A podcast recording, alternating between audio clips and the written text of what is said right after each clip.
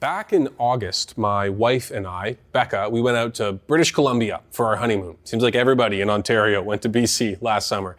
We went out for our honeymoon and you ask the locals for recommendations and people will say, Oh, check out this cafe. They've got great oat milk lattes and vegan kale muffins. And you nod, you're like, hmm, that sounds great. No, we're not checking that out. But another friend told us about donuts. They said, My friends, we have donuts in British Columbia.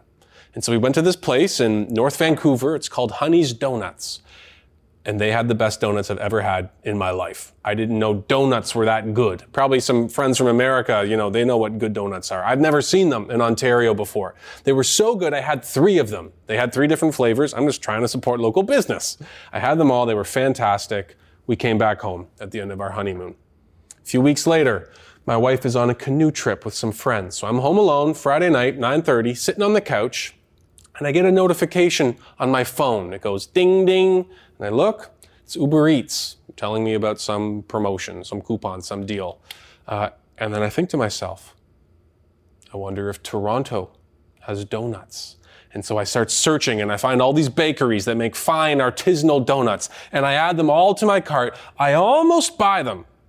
But right before I check out, I throw my phone away. I say, Nope, not today, Satan. and I resist temptation for that moment.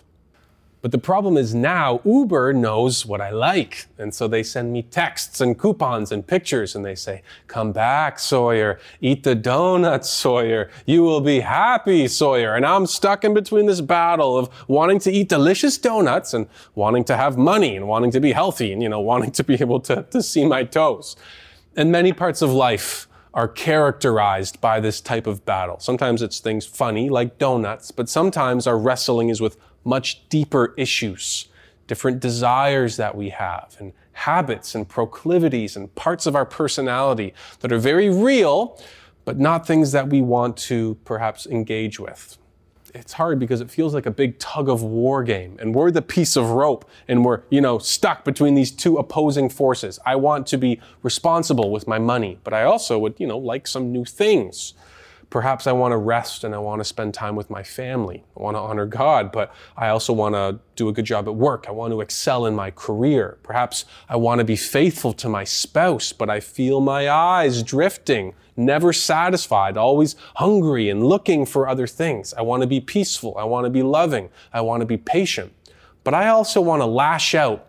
I want to get even. I want to make these people get what's coming to them. And this struggle between the head and the heart, between what we know we should be doing and what we feel like we want to do, is a lifelong struggle for everyone.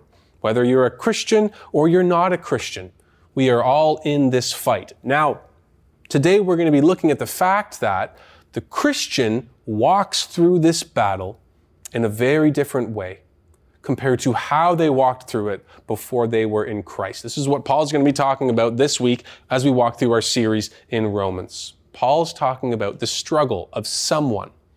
The question is, who is Paul talking about? Is he talking about someone who is in Christ, under grace, or is he talking about someone who is not in Christ and is under the law?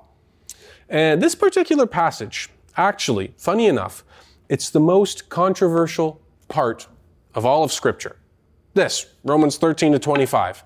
It's not Genesis and the origins of the earth. It's not Revelation and the end times. It's not questions about predestination or women in ministry or homosexuality. It's this right here, this portion in Romans. Uh, the early church fathers, they tended to lean this way in understanding it. But the reformers, like Luther and Calvin, they tended to lean over this way. If you look at a lot of the big names in biblical studies, like N.T. Wright and Doug Moo, they tend to lean over this way. But a lot of big pastors, like uh, Timothy Keller and John Piper, they tend to lean over this way too. But the good news is this doesn't matter if you understand the passage this way or this way, you get to the same point. You come to the same conclusion. So the main thing is the plain thing in this passage.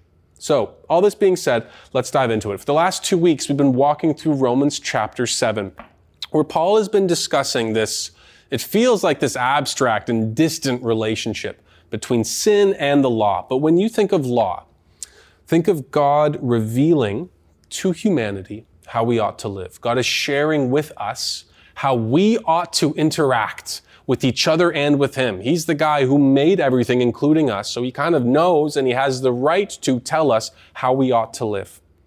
Okay, but we see this strange language in Romans of being free from the law, being freed from the captivity of the law. And if I'm seeing that the law is something that I'm being freed from, if the law is something that keeps me captive, kind of the natural response is to think, wow, if this thing keeps me captive, if it's a source of condemnation, if I need to be freed from it, it doesn't sound like a very good thing. And Paul is addressing this misunderstanding. So we're starting in verse 13.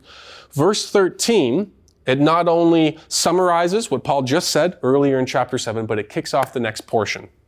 So did that which is good, the law, God's revelation, did that which is good then bring death to me?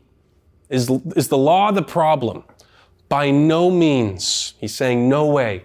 It was sin producing death in me through what is good. So there's a relationship here that's being painted. Sin works through what is good. Sin is working through the law to do two things. In order, one, that sin might be shown to be sin. There's an identifying factor that's happening here. And two, through the commandment might become sinful beyond measure. For we know that the law is spiritual. The law is good, but I am of the flesh sold under sin. The word flesh, it's the Greek word for carb. It's the part of you that wants donuts. It's the part of you that wants to do the wrong thing. So the law reveals what's already there, and it's far worse than we originally thought. This is what Brandon showed us last week. Brandon showed us the fact, the depth, and the deceitfulness of sin. Until I knew how I ought to be, I had no idea of how much I fell short. In high school, at least in Ontario, there's a Canadian fitness test that you have to do, and they say, hey, a healthy male and a healthy female, you should be able to do this thing.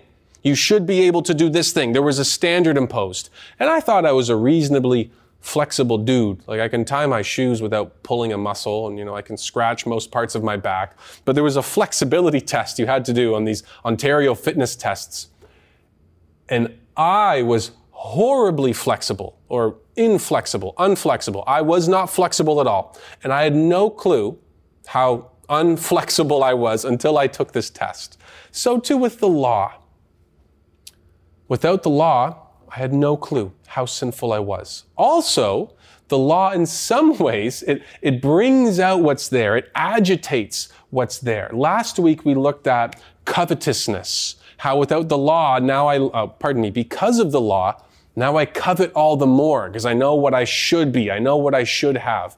In the, uh, the kind of the, the autobiography written by Augustine. It's called Confessions, and he's confessing his life to God in this prayer. He talks about being a child, and he was told about an orchard, and there were trees in the orchard with fruit, and he was told, Don't take the fruit from that orchard. And as soon as he heard that, he was like, Well, I'm going to go take that fruit. And so he broke in, he stole the fruit, he got out, and when he got the fruit, he wasn't even hungry. He didn't even want it. He threw it to the pigs. But he was being told don't take the fruit, that he took the fruit. Same with the garden, Adam and Eve. God said, You can have all of these wonderful things, but that there is off limits. And they were tempted. Hey, do you want to be like God?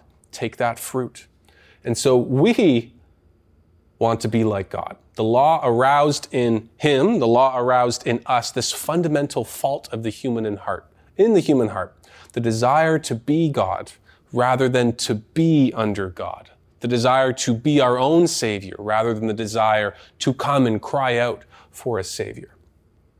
In Florida, there's beaches, yeah, but there's signs on the beaches that say, don't ride the manatees. And I saw those and I thought, that's amazing. You can ride manatees? Becca, change of plans. We're not going to Disney World. We're riding manatees. God help me. So Paul is summarizing the condition of the person who has just learned from the law how evil they are, the depth of their sin, the fact of their sin, the deceitfulness of their sin.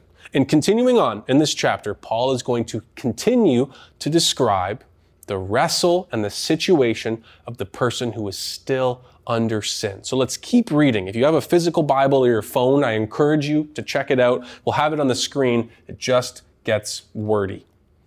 For I do not understand my own actions.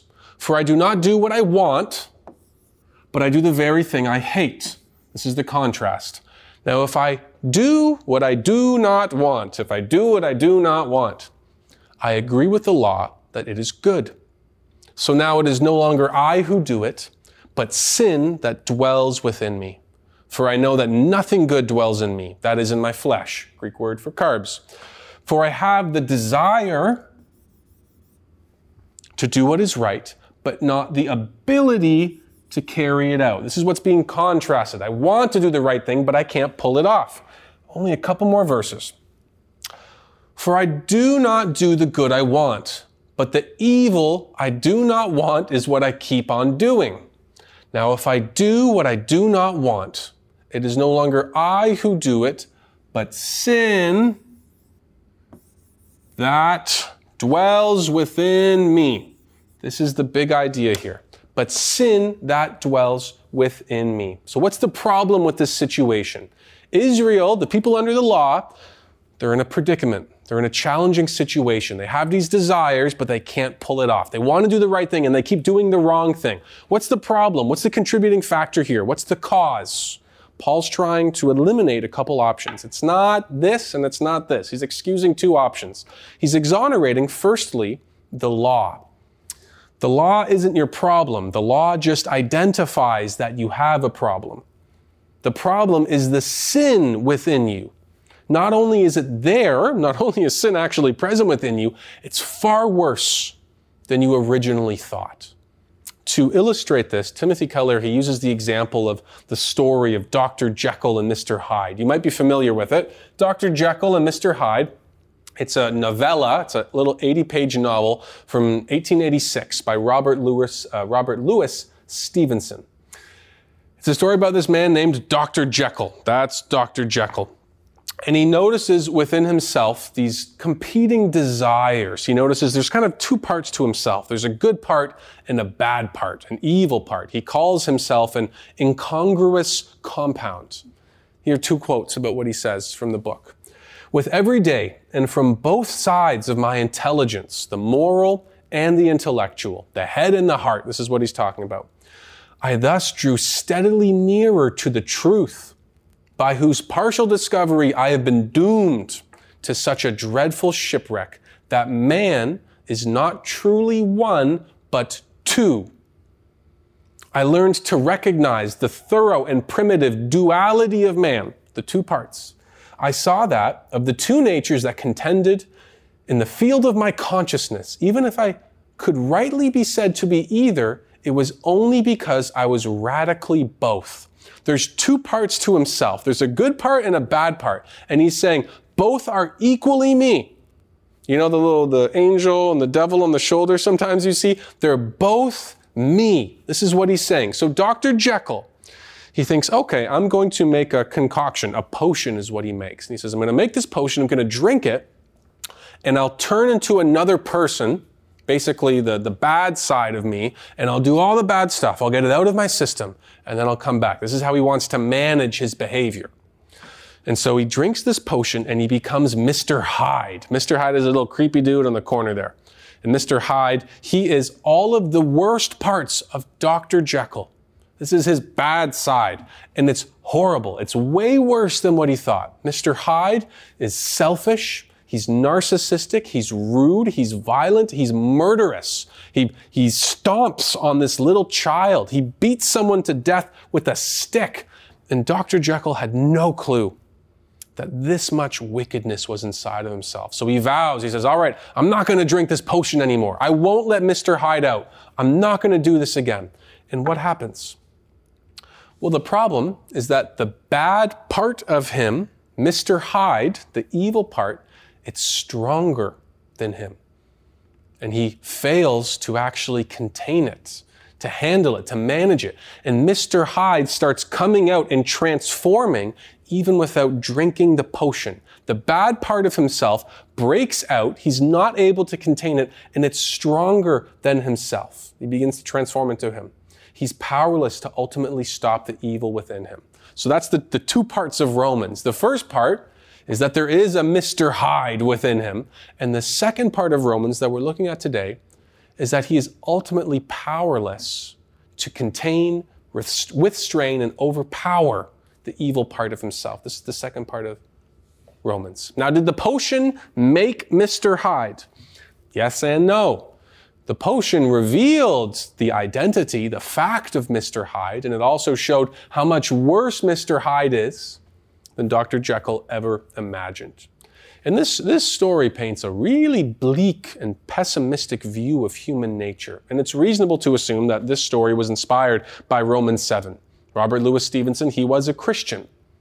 The person under the law is like Dr. Jekyll, unable to fully dominate and handle and overpower their sin. Let's see how Paul puts it. Let's keep reading. So I find it to be a law. This is Paul making a conclusion. You know how in math you do all the calculations, you draw a line, and you say, all right, this is the answer. So Paul is drawing a conclusion from everything he's saying. This is a law about the law. I find it to be a law. You could do like a little colon right there. That when I want to do right, evil lies close at hand. Dr. Jekyll and Mr. Hyde. When we want to do the right thing, Mr. Hyde is always in the shadows. He's always lurking in the background. For I delight in the law of God, in my inner being. I want to do the right thing. But I see in my own members, pardon me, for, but I see in my members another law waging war against the law of my mind and making me captive. This is an important word. Captive to the law of sin that dwells in my members. Wretched man that I am, who will deliver me from this body of death? So now we see the full scope of the problem. Let's put here. It isn't the law that's the problem. The law so I can't even talk. The law shows sin for what it is.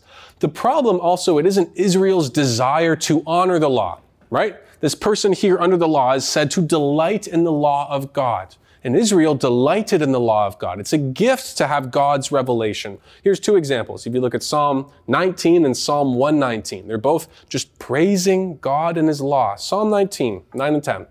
The rules of the Lord are true and righteous altogether. More to be desired are they than gold, even much fine gold, sweeter also than honey and drippings of the honeycomb. The psalmist is saying that God's law is sweeter than honey. That's how much they delight in the law. Look at Psalm 119, 9 and 10. How can a young man keep his way pure? By guarding it according to your word. With my whole heart I seek you. Let me not wander from your commandments. But look, I do wander.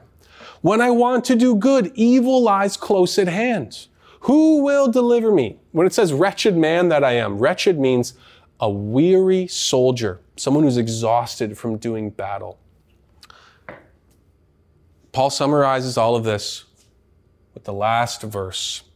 Thanks be to God through Jesus Christ our Lord. So then I myself serve the law of God with my mind, law of God with my mind, but with my flesh I serve the law of sin.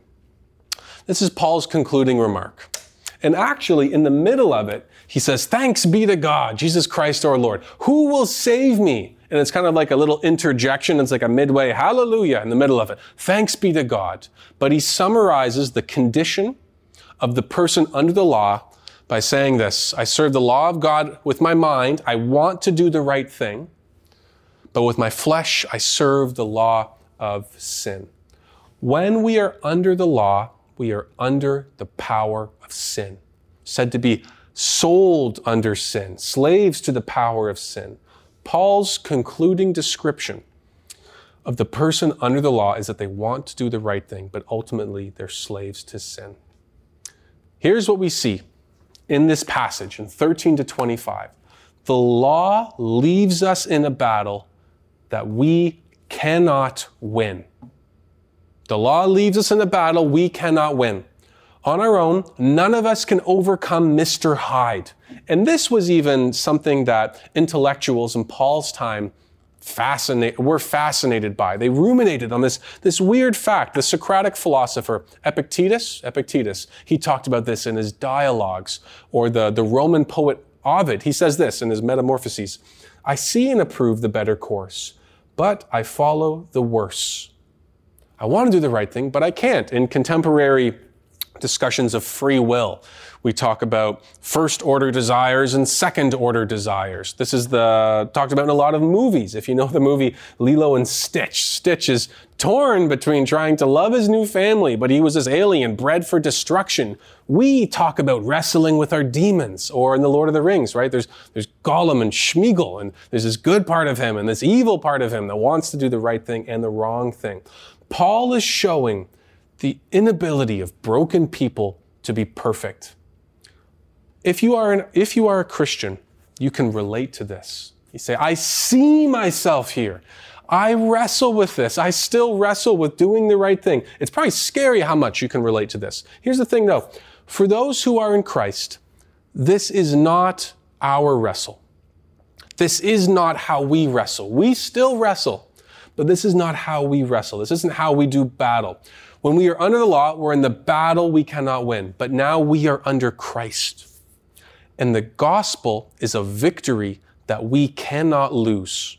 So we go from a battle that we can't win to a battle that we can't lose. You are a new creation. This is the message that Paul has been driving home in Romans. Let me prove it to you. We were unrighteous. Now we are righteous. We were enemies of God. Now we are friends of God. We were in Adam. Now we are raised in Christ. We were spiritually dead. Now we are spiritually alive. We were slaves to sin. Now we are free from sin. We were under the law. Now we are under grace. We were in the flesh. Now we are in the spirit. Before you were saved, the part of you that desired to do evil and the part of you that desired to do good were both equally you. They were both equal natural powers from the same mind. But once you are saved, you receive a new spirit, you receive a new creation, you receive a new power. Galatians 5 actually illustrates this well. 16 to 17 from chapter 5. But I say, walk by the Spirit, and you will not gratify the desires of the flesh. For the desires of the flesh are against the Spirit, and the desires of the Spirit are against the flesh. For, look at this. For these are opposed to each other, this is it, to keep you from doing the things you want to do. The flesh is now opposed to keeping you from doing the things you want to do. The Christian life isn't what we have to do. It's what we get to do. It's what we want to do, our new heart and our new desire. So in this warfare, you aren't, as crazy as this sounds, you aren't really divided anymore. There are two selves in battle, but one of them isn't really a self. It's dead. It's a husk. It's a shell. It's a shadow. It's our old self that's been put to death. The old is gone. The new has come. I've died to my sin and risen with Christ. Before Christ, this action, this sinful desire, this ugly habit of yours, that was a true expression of yourself. But now not anymore. It doesn't satisfy you like it used to. It doesn't Scratch the itch the same way. You are now in a battle you can't lose. And hey, I, uh, I want to be sensitive to this truth that you may hear this, and it's kind of hard to believe. I know I'm a new creation. I know I've been made new, but I don't always feel like it. I still feel this pull of my old ways. I'm still in, still in the same environment. I still hang with the same people. Those old things are still there. This is what theologians call the tension between the already and the not yet. We say that we're seated with God in the heavenlies. Yeah, this kind of still feels like Thornhill.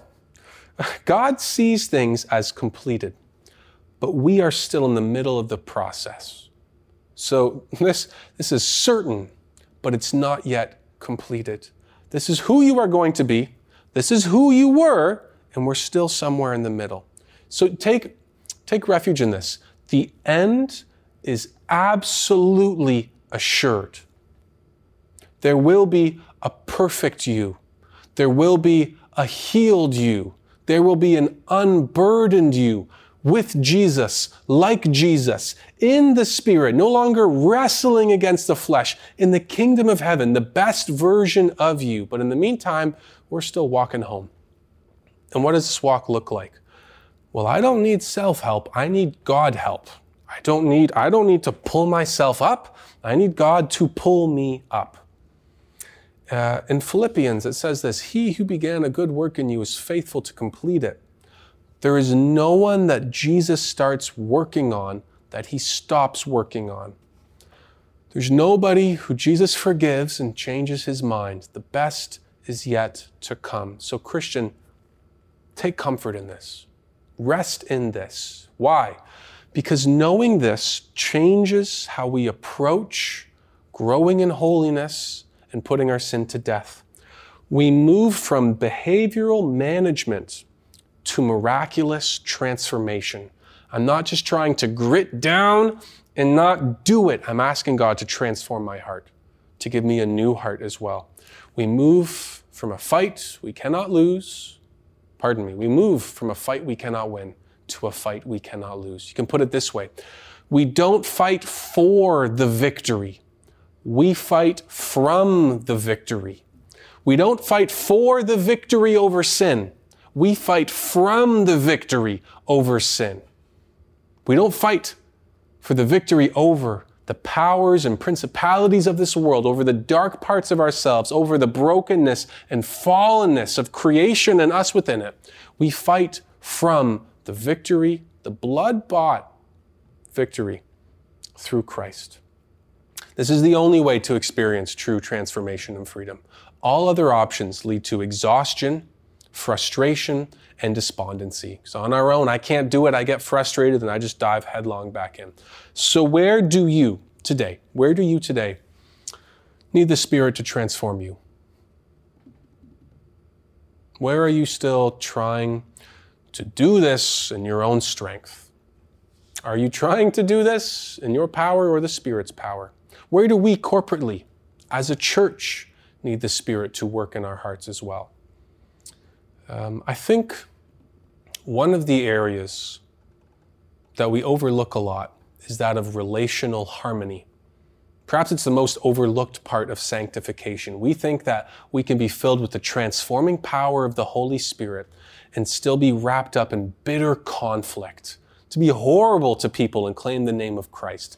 And this, I'm not overstating this. Let's look at Ephesians 5 very, very briefly. Paul talks about be filled with the Spirit and then he lists all these forms of relational harmony. And then he goes on and he talks about husbands and wives. Look, and do not get drunk with wine. I'm starting in verse 18, Ephesians 5.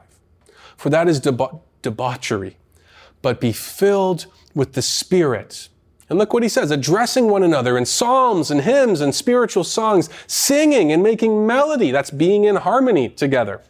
To the Lord with your heart, giving thanks always and for everyone pardon me, and for everything, I'm reading into it, to God the Father in the name of our Lord Jesus Christ, submitting to one another out of reverence for Christ.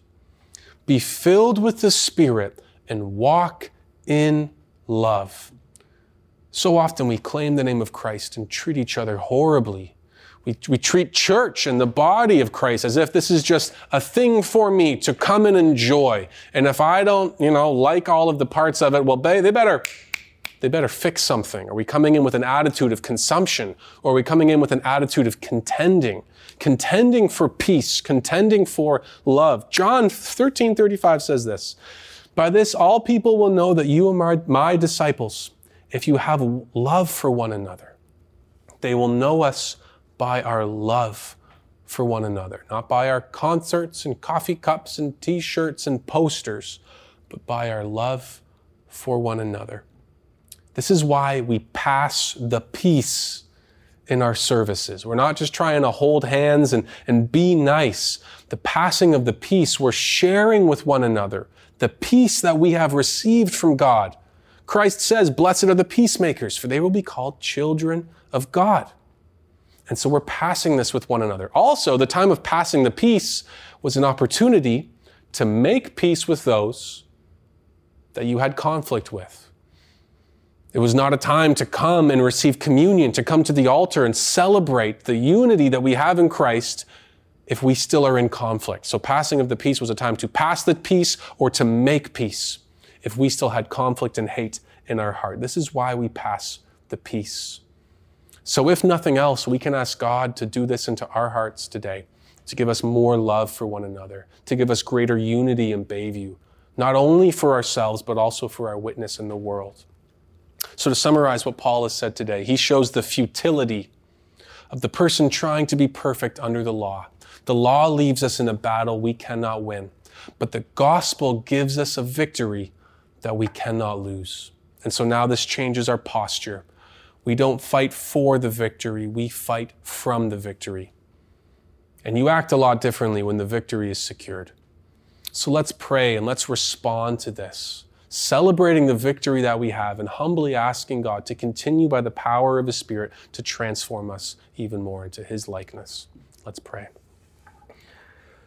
God, thank you just for the, the gift of your Son, the gift of your Spirit, and the power that is in it, Father. And thank you for this, this warning, this illustration of the emptiness of the law for salvation and for sanctification, Father. So would you humble us and would your Spirit continue to grow us into the people that you want us to be. Father, would you give us love for one another? Would you give us your perspective, your peace, your grace, Father? Would you continue to grow us? We thank you for all this and we ask all this in your name. Amen.